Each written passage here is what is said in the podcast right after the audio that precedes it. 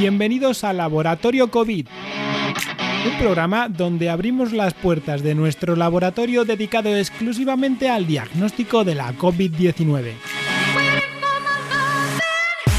En este séptimo episodio nos salimos de todos los formatos para daros un especial sobre el fin del estado de alarma aquí en España. ¿Listos? Comenzamos.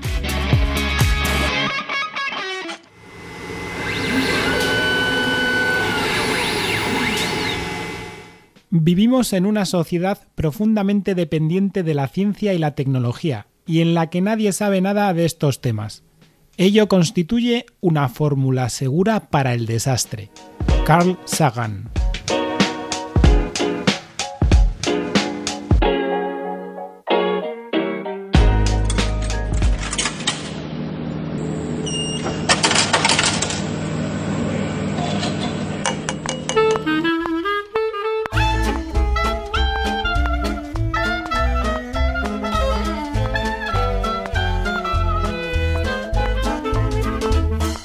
bienvenidos a esta sala de café tan especial que va a ser todo el podcast. Esta vez no va a haber eh, ni sección ni nada y es porque es un especial debido al fin del estado de alarma que vivimos aquí en España y que va a comenzar a partir del día 9 de mayo, dentro de cuatro días, tres días ya, ¿no? ¿Cuatro o tres?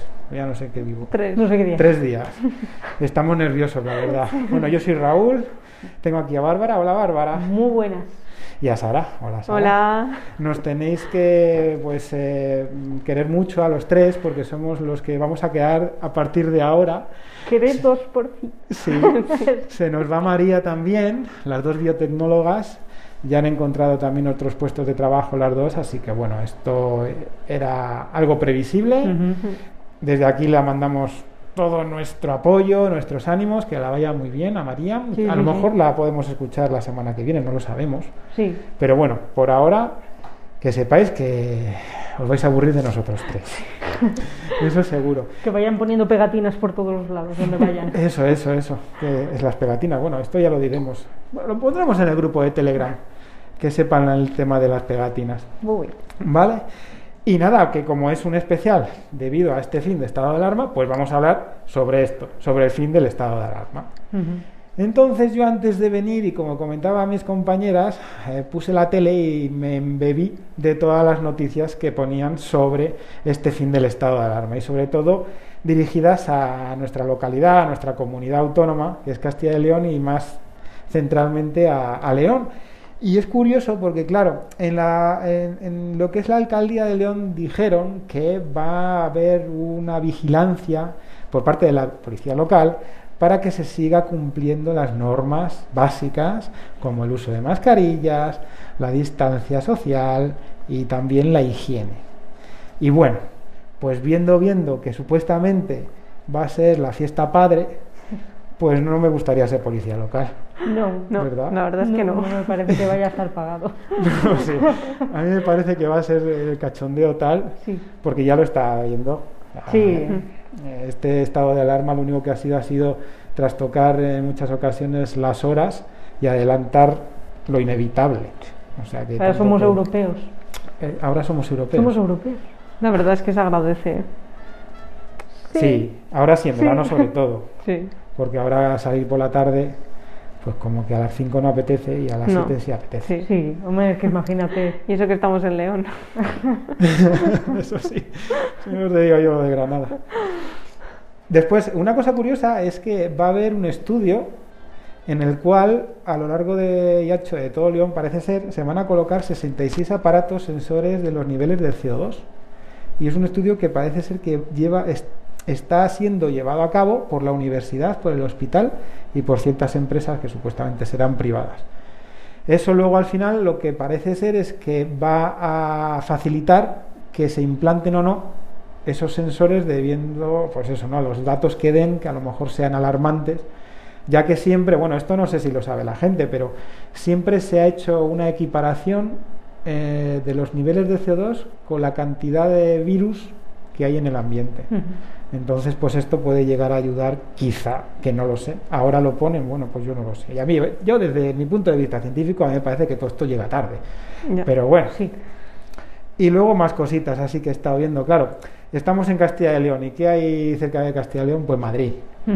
Y Madrid, como es España, dentro de España, ¿no? Dijo, bueno, pues estamos todos alterados, ¿no?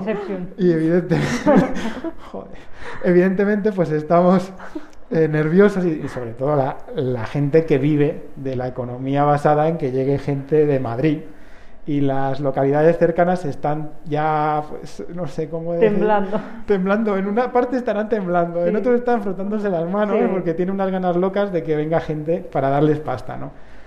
Y sin embargo me hizo mucha gracia porque creo que fue desde un parte de un gobierno, no sé si fue de la ciudad, de la alcaldía o de no sé dónde, de una de estas ciudades limítrofes, bueno, provincias limítrofes de Madrid, que dijo que que ya que habíamos seguido la sociedad este estado de alarma también y que habíamos cumplido los toques de queda, que piensa que por el buen afán y el buen hacer de las personas que, vamos a estar, pues, no sé, eh, siendo buenas y llegando a horas prudentes y portándonos bien, ¿sabéis? Entonces, bueno, que a mí me parece todo esto, a ver, la política me parece muy bien, ¿no? Pero es que me parece un cachondeo, ¿no? no mi cara de asombro es que no la quita nadie. Sí, sí, es que es como decir, no, nos hemos portado muy bien todos, ¿vale? Sí. Hasta las 10 de la noche, ahora cuando sea a partir de las 12 vamos a estar todos igual de bien. Sí, sí.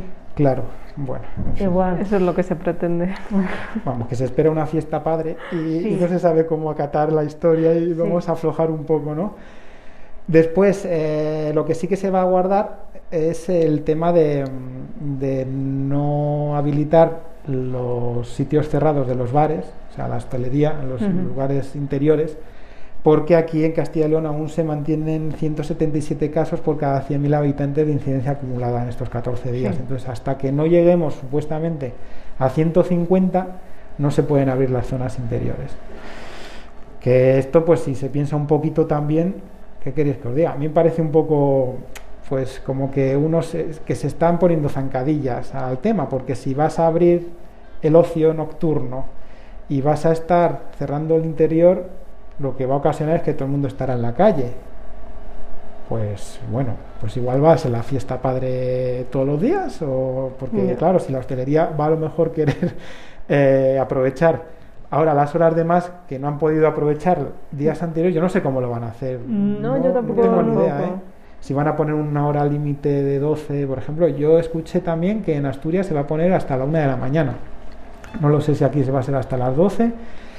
No queda claro. Y como no, queda claro, pues que no me gustaría ser policía fíjate, Intento retrotraerme mentalmente a la desescalada, a ver cómo era aquello. Y es que la verdad que creo que no había límite horario, pero es que tampoco recuerdo con nitidez ahí cómo fue. Teníamos horas para salir, pero yo creo que Sí que había toque de queda. Pero en fase 1, fase 2, es que yo recuerdo, por ejemplo, que estaba el cine ese que pusieron en el parque al lado de mi casa hmm. Y estábamos allí viendo películas hasta las 12 y pico, la una en el parque ese y, no estábamos ahí agobiados porque se nos pasase la hora ni nada. ¿eh? No, no, Pero yo creo que eso ya fue más centrado en verano. Claro, hablo de verano, sí. Claro, ahí no había toque Porque ahora creo que la intención sería como volver a una especie de lo que estábamos en verano. Sí, porque hemos estado revisando hace un momento que el fin de la primer, del primer estado de alarma fue el 21 de junio o algo así, de verano. Y que además eso, que es verdad que estuve recordando que fue justo en verano cuando yo volví aquí a León. Entonces yo vi que, que no había límite a la hora de mm. traspasar y tal. No sé, lo de las horas, la verdad es que ahora mismo no me acuerdo. Es que yo tampoco lo tengo muy claro, pero no teníamos hora. Yo, creo que tampoco. O igual era a las 4 de la mañana. Que tenían que cerrar los bares. Ah, posiblemente. Ah, pues igual, sí, ahora sí que me puede sonar algo así. Sí. Igual tenían de hora límite a las 4, pero no sé, ¿eh? no, no, no me acuerdo bien. Ya, es pues que, yo tampoco... que los oyentes no lo recuerden, porque la verdad es que estamos ahora mismo entre tanta PCR, yo creo que que nos está aturullando el cerebro. Así que nada, que las conclusiones de lo que se ve en las noticias es que pues que cada comunidad seguramente vaya a afrontar este fin del estado de alarma como mejor les venga, ya sea mm. económicamente y sanitariamente, porque las cosas son así. O sea, va primero la economía, después la sanidad. Y que a ver. Los votos. Los votos. La política. Eso es. Muy importante. Así que mm, tenía pensado a ver qué os parece, opinar sobre, primero, desde nuestro laboratorio, qué es lo que vamos a ver, hmm. y después pues qué es lo que vamos a hacer nosotros fuera también, porque a ver, que somos seres humanos, no somos solamente robots de laboratorio que estamos haciendo aquí diagnósticos. Tenemos vida social. Algo de vida social. Aunque estemos aquí encerrados, porque nos hemos encerrado aquí en, en nuestra sala, porque aquí había mucha gente. sí, hoy sí, hoy, hoy había gente, entonces hemos tenido que estar aquí un poco tal. Y eso, entonces, como os comenté ya también antes, eh, y opinando con gente cercana a primaria, o la Petra, eh, pues eh, estamos todos pensando lo mismo, ¿no? Que va a pasar como cuando ocurre con las desescaladas y cuando se abren ciertos negocios, que va a ser cuestión de esperar 10 días, 15 a lo sumo y ver qué es lo que pasa. Y yo creo que va a ser así. Sí que es verdad que, claro, nosotros, por ejemplo, en el laboratorio hemos tenido un menor número de muestras porque lo más importante a la hora de ayudar siempre han sido colectivos que eran más problemáticos a la hora de que, contagias, que se contagiasen o que tuvieran la enfermedad de forma severa o moderada. Que eran, pues, evidentemente, colectivos eh, asociados a, contacto público o gente mayor, como de residencias de ancianos. Entonces, ya nos quitamos de una atacada un gran número de personas que están vacunadas y que no nos van a llegar. Pero sí que es verdad que sabemos que ahora mismo el porcentaje es bastante más alto de lo que nos haría antes en cuestiones de positivos. Sí, sí no nos salen muchas, muchas veces una carga viral muy alta, pero claro, cada persona es un mundo, ya lo explicamos en otro podcast cómo es el tema de las cargas virales, las CTs, lo que vemos nosotros y eso varía muchísimo dependiendo de ya sea la toma de muestras, el momento, el, estadio de la enfermedad de la persona, etcétera, etcétera. Así que bueno, que yo espero eso, no sé qué esperarás tú Bárbara y Sara, que esperaréis y si vamos a tener un repunte bueno, yo sí espero que la bajada de las restricciones va a acarrear eso, una subida de contagios, porque entre otras cosas también es verdad, estamos cansados. Estamos cansados de andar teniendo que se cuidado con esto, con lo otro, que, lo entiendo también. A ver, estamos en una pandemia, ya es mala suerte que nos haya tocado, pero bueno, es lo que hay, pues oye, habrá que estar, ya no digo ser héroes, no, sino estar a la altura de las circunstancias y nada más. Pero bueno, sí, entre sí, espero que suban los casos porque siempre que hay una que se quitan las restricciones siempre hay una relajación. Y pues la relajación siempre aumenta los casos. Sí además yo creo que con el buen tiempo la gente se relaja un poquito más y como que sale más por ahí se junta más gente no es lo mismo que en el invierno que igual el tiempo te condiciona más. Y si no estaba abierto el interior de los bares a una terraza igual no te ibas pero ahora con el buen tiempo ya y, la eso, gente... y eso también es preocupante porque claro te juntas con gente pero hasta ahora máximo era seis. A ver y esto, bueno, a ver, es verdad, hay gente que se lo salta, pero bueno, es, es de lo más fácil que se puede hacer ahora. Eh, sin embargo, es eso, si quitan el estado de alarma, claro, la eh, ya no hay restricción de seis personas, me imagino, ya, no sé, vamos, no sé cómo lo harán, pero si no registren lo de los grupos, estamos ya también hablando de, de eso, un aumento de contagios.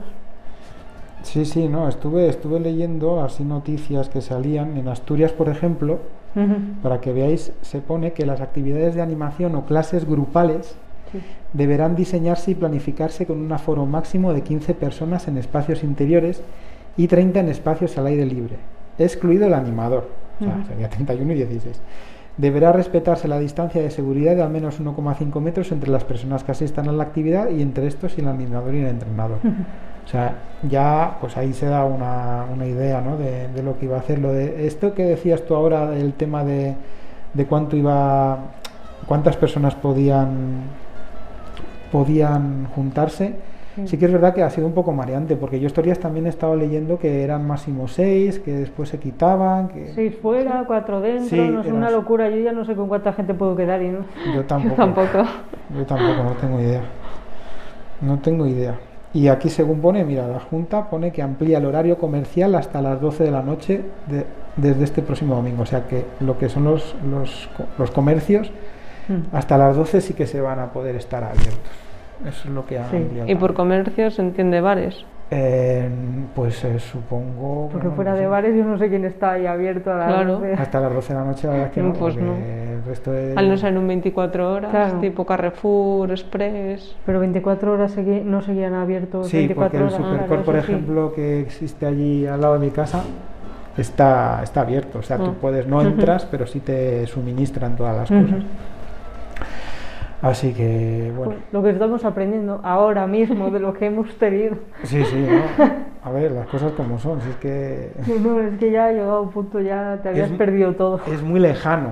O sea, yo ya no me acuerdo. Tengo que tirar de fotos para ver lo que sucedía Sí, sí. y cómo estábamos casi antes y empezando la- el estado de alarma, ¿no? Así que, y nada, lo último, pues que a mí, eh, como tenemos distintos puntos de vista aquí, ¿qué es lo que nos va a causar como personitas? No me refiero como, como diagnosticadores de COVID, sino qué es lo que, por ejemplo, qué es lo primero que os viene a la cabeza que os apetece hacer ahora que se abre el veto. Pues yo dos cosas. Primero que va a poder venir ya tranquilamente mi hermana sin historias de guardia civiles ni historias, o sea, de Madrid aquí. Y yo volveré a los ensayos de banda. Porque es que, claro, son los viernes por la tarde, muy tarde, banda de música de Cistierna. De verdad, maravilloso. Saludos. Un saludito.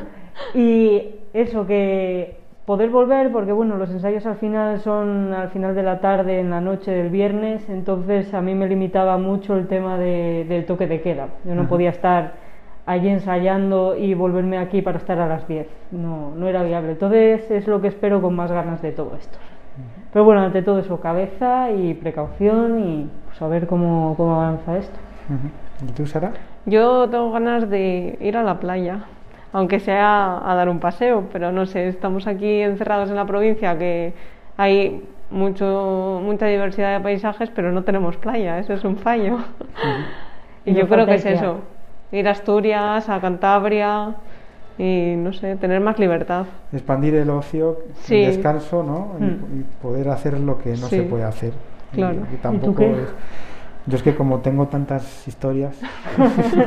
a ver, lo, lo- lo primero lo que habéis comentado. Más o menos lo primero es a la hora de abrirse que, que poder hacer cosas, poder hacer cosas que no se pueden hacer y lo básico primero, en nuestro caso, es la familia. O sea, mm, movernos, ya sea mm, porque dentro de Castilla y León ya nos podemos ver, pero sí quizá hacer eso, un viaje y, a- y agrupar y decir, pues como los que mayor número de la familia somos nosotros, o sea, somos nosotros el punto clave de cuánta gente puede estar casi al lado nuestro, ¿no? Entonces, eh, lo que ha dicho Sara también, o sea, lo primero que hemos pensado es ir a la playa porque es un ocio básico que nos gusta mucho la zona norte, hemos estado viviendo seis años largos en el sur y es distinto. Y hay ganas. Es distinto y tenemos ganas de que los pequeños también conozcan de verdad otra vez la, la arena del norte y, y que, pues eso, que son espacios más abiertos. También es verdad que en el sur ir a la playa era complicado, ¿eh? Porque allí se agolpa mucho más la gente que en el norte, porque el Mm, espacio es sí. distinto, ¿sabéis? Y el tiempo, el clima el del es. sur. Allí vas casi siempre y va a hacer bueno Mm, relativamente casi siempre, ¿no? Aquí pues estás a expensas de eso, del tiempo, Sí. de si te entran ganas. Aunque bueno, aquí los que somos del norte ya sabéis que si se va a la playa, se va a la playa. Sí, sí. Sí. O sea, haga bueno, haga Se hace bueno. frío, se malo, malo será que en algún momento del día no te haga sol. Malo. Eso es. Además, yo siempre lo he dicho, digo, si llueve por la mañana, tienes sol luego. O sea, no pasa nada. Eso no pasa nada. Así que eso, yo mira, después de todo esto, después de todo el estado de alarma, yo sigo diciendo que tendré la cabeza muy cuadriculada de científico, ¿vale? Mm. Pero nos hemos olvidado lo que somos en base, que somos animales y seres vivos. Yo creo que hemos estado durante toda esta pandemia tratando de adecuar muchas variables las cuales no eran controlables porque la base no es controlable de la forma que han querido controlar. Es una infección, es una propagación viral, es algo básico en la naturaleza y lo que hemos hecho desde un principio ha sido jugar con ello. Y eso no es así. Cualquier ser vivo que batalla contra un patógeno actúa de la forma más radical posible, porque sabe que va en contra de nuestra vida, va en contra de la vida y de, la supervivencia. Así que bueno, que siempre lo digo y siempre nos rimos un poco que estamos destinados a la extinción, pero desgraciadamente si seguimos pensando de estas formas, que recuerde la gente que este es un virus que tiene una mortalidad, una letalidad como virus muy baja. Que sí, que es verdad que tiene un rango de contagio por el periodo de incubación pues un poquito problemático, pero seguimos diciendo que la mayor tasa de letalidad que ha tenido en unas eh, franjas de edades concretas y con patologías ha sido creo que era del 19%. En fin, que se ha manejado mal, que estamos ahora deseosos evidentemente de este fin del estado de alarma, Hmm. que como ha dicho Bárbara, precaución, que se siga la gente concienciando de la situación. Yo aquí sí que es verdad que, a ver, desde donde estamos situados tenemos que dar un alto también y apuntar un poquito a la gente joven, ya que la vemos de muy continuo Sí. y nos preocupa bastante que, bueno, que a lo mejor se relajen demasiado. Que conocemos casos que es eso, ¿no? Que, que es como que se toman un poco a choteo quizá el hecho incluso de que se les hagan PCRs. El Sí, tema sí. ese de, eh, sí, bueno, no se ha avisado porque es que sé que no soy positivo. Bueno, hasta ese punto, O ¿cómo sí. vas a saber? Si estás, si estás llamada a hacerte una PCR es que tienes un problema. Sí, sí. ¿no? Entonces, bueno, en fin, que, que sigue siendo preocupante, que esperemos que esa incidencia que está habiendo ahora, que ahora se está viendo, evidentemente, están quitándose colectivos problemáticos de avanzada edad, Mm. entonces ahora lo que se están viendo en estudios no es que ahora el virus parece que está atacando más a gente más joven, no, está atacando igual, lo que pasa que evidentemente Sí, estamos con los mayores, pues. claro. eso es, ¿Qué va está cerrando el cerco y ahora lo que cantan pues son gente de distintas Claro. edades. Nos pasa aquí en el laboratorio, estamos viendo franjas edades mucho menor en, Hmm. en edad, ¿no? Hemos visto ayer un niño de dos añines Sí. que dio un buen positivo además. Pero vemos también personas de 50, 60 años todavía. Ya no vemos personas de nonagenarias ni, ni centenarias como hemos tenido en el laboratorio. Afortunadamente, Claro, eso es muy bueno. es una buena noticia. Significa que, que funciona la vacuna. ¿eh? Ah, mira, funciona la vacuna. Anda. Parece ser que esto, pues. eh, pues, Vaya, vaya. no es una broma. Y, y ya está. Bueno, yo, yo hasta aquí creo que no voy a hablar más. Si queréis decir algo más vosotras. Nada, bueno, yo creo que ya está todo dicho. Era importante el recalcar que lo que se acaba es el estado de alarma, no la pandemia. Hay que seguir teniendo cuidado, pero bueno, aprovechar a disfrutar un poco ahora que vamos a poder. Y que a pesar de que la gente se esté vacunando más, que tengamos precaución porque no te exime de cogerlo y contagiar. Claro, nunca sabemos quién es susceptible de quizá tener una enfermedad severa y pasar las canutas. Tampoco vamos a estar. En fin, pues nada más. Yo me despido. Muchísimas gracias por escucharnos a todos. Bárbara, Pues muchas gracias y nos escuchamos en la semana que viene. Sara, Gracias por escucharnos y hasta pronto. hasta luego.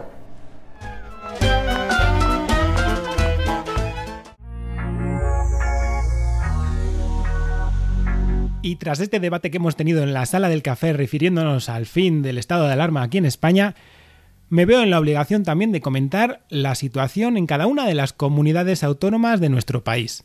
Voy a comentar las restricciones y cómo se encontrarán cada una de las 17 comunidades autónomas, incluyendo también las dos ciudades autónomas de Ceuta y Melilla. Me ha sido muy difícil encontrar una información fidedigna y que sea congruente porque los medios de comunicación me lo han puesto muy difícil. Estoy grabando el día 7 de mayo y aún quedan un par de días para que todo esté muy claro, por lo que no me he podido leer los boletines oficiales de las comunidades autónomas, ya que se están publicando ahora de forma paulatina y puede que algún dato de los que diga esté mal. Lo siento muchísimo. Si necesitáis la información certera al 100%, id a los boletines oficiales de cada una de las comunidades autónomas. Por último, os comento que cuando relate los casos de incidencia acumulada serán por cada 100.000 habitantes en los últimos 14 días. Andalucía, con 192 casos de incidencia acumulada. Se termina el toque de queda y el cierre perimetral de la región. La hostelería permanecerá abierta hasta las 12 de la noche y el resto de ocio nocturno hasta las 2 de la mañana. Eso sí, habrá un cierre perimetral de los municipios con más de 5.000 habitantes con una incidencia acumulada de al menos 1.000 casos por cada 100.000 habitantes. Aragón, con 297 casos de incidencia acumulada. Se termina el toque de queda y el cierre perimetral de la región. Eso sí, se va a intentar mantener un límite de aforo de 30 personas en el interior de los locales y 50 personas en el exterior de los mismos. La hostelería permanecerá abierta hasta las 11 de la noche, exceptuando los lugares que se encuentran en una alerta de nivel 3 que cerrarán a las 10 de la noche. Asturias, con una incidencia acumulada de 117 casos. Se termina el toque de queda y el cierre perimetral de la comunidad. El horario de la hostelería será hasta la 1 de la madrugada. Pero sí, se van a tomar medidas en los lugares y barrios que tengan una incidencia acumulada más elevada. Baleares, con 59 casos de incidencia acumulada. Se va a mantener las restricciones del toque de queda hasta el 23 de mayo gracias al aval de la justicia. Eso sí, está abierta a la comunidad, pero se van a realizar controles tanto administrativos como sanitarios para la gente que quiera entrar dentro de las Islas Baleares. Canarias, con 92 casos de incidencia acumulada. Se mantendrán todas las medidas restrictivas. Hoy viernes día 7 de mayo enviarán la propuesta al Tribunal Superior para que las ratifique. Cantabria, con 239 casos de incidencia acumulada, se termina el toque de queda y el cierre perimetral de la región, y también las limitaciones sociales de todo tipo. Se mantiene el cierre de interior de los locales de la hostelería por 15 días más. Castilla-La Mancha, con 202 casos de incidencia acumulada, se termina el toque de queda y el cierre perimetral de la región. El horario de la hostelería será hasta las 12 de la noche. Aún así estamos a viernes y mañana sábado, día 8 de mayo, publicarán el resto de medidas. Castilla y León, con 173 casos de incidencia acumulada. Se termina el toque de queda y el cierre perimetral de la región. La hostelería permanecerá abierta hasta las 12 de la noche y paulatinamente se ampliará el horario hasta la 1 de la mañana cuando estemos en el nivel 2 y el horario normal en el nivel 1. No van a haber restricciones en los municipios con alta incidencia y se aplica el famoso semáforo para el cierre del interior de la hostelería, hasta que baje de 150 casos por cada 100.000 habitantes la incidencia acumulada en los próximos 7 días. Cataluña, con 254 casos de incidencia acumulada. Se terminan los toques de queda y los cierres perimetrales en la región. Pero se mantienen ciertas restricciones como son las reuniones de un máximo de 6 personas y la hostelería y locales de ocio cerrarán a las 11 de la noche. Comunidad de Madrid, con 323 casos de incidencia acumulada. Se termina el toque de queda y el cierre perimetral de la región. La hostelería permanecerá abierta hasta las 12 de la noche y las restricciones en dichos negocios serán de cuatro personas en el interior y habrá restricciones en el número y habrá restricciones en el aforo de estos lugares hosteleros, siendo del 50% en el interior, con un máximo de cuatro personas en la misma mesa, y del 75% en el exterior, con un máximo de seis personas por mesa. Comunidad Valenciana, con 40 casos de incidencia acumulada. Han solicitado el aval del Tribunal Superior de Justicia de la Comunidad Valenciana para mantener el toque de queda desde las 12 de la noche hasta las 6 de la mañana. También quieren limitar las reuniones hasta 10 personas y el aforo en espacios de culto al 75%. De ahí que esas medidas necesitan el visto bueno de la justicia ya que afectan a los derechos fundamentales. Extremadura, con 99 casos de incidencia acumulada. Se termina el toque de queda y el cierre perimetral de la región. Los locales de ocio estarán abiertos hasta las 12 de la noche. Los aforos serán reducidos, pero no habrá límite en el número de personas reunidas. Estos aforos serán del 50% para celebraciones, ceremonias fúnebres y lugares de culto cerrados y del 75% en gimnasios, hoteles, academias, comercios, entre otros. Euskadi, con una incidencia acumulada de 463 casos. El gobierno vasco ha intentado aprobar un decreto para mantener las medidas seis meses más, ya que el gobierno central se ha negado rotundamente a estas nuevas restricciones. Actualmente, hoy, a día 7 de mayo, aún no se sabe de forma certera lo que ocurrirá en el País Vasco. Galicia, con 94 casos de incidencia acumulada. Se termina el toque de queda y el cierre perimetral de la región. La hostelería cerrará a las 11 de la noche y los restaurantes a la 1 de la mañana. habrá una limitación de movilidad en los municipios de alta incidencia, pero al afectar a los derechos fundamentales tienen que estar avalados por el Tribunal Superior de Justicia de Galicia.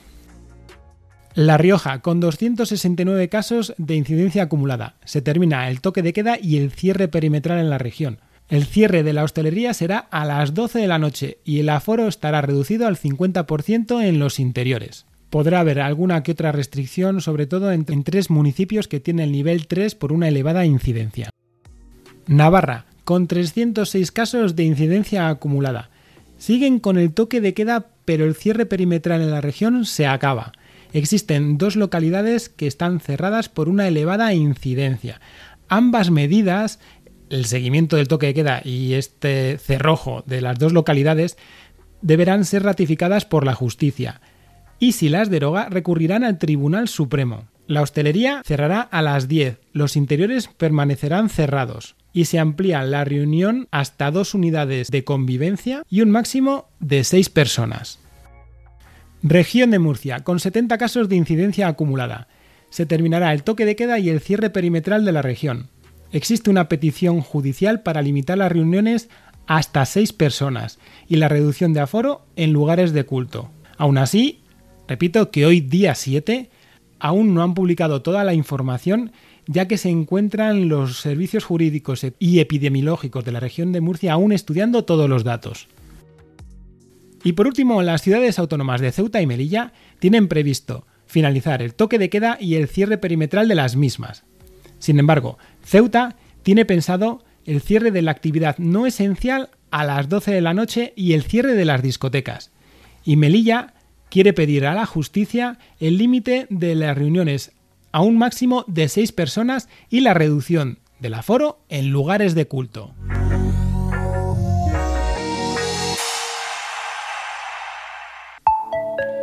Y hasta aquí este episodio especial del fin del estado de alarma. Espero que os haya gustado, como siempre os envío saludos de Ana, Bárbara, Raquel, Sara y María.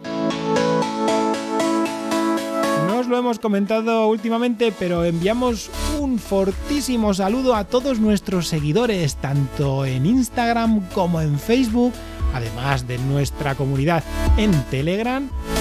Y ya sabéis, animo a que sigáis compartiendo el podcast por donde queráis, nos dejéis alguna reseña, comentéis lo que veáis necesario, que nos mandéis cualquier duda que tengáis y sugerencia a laboratoriocovid.protonmail.com.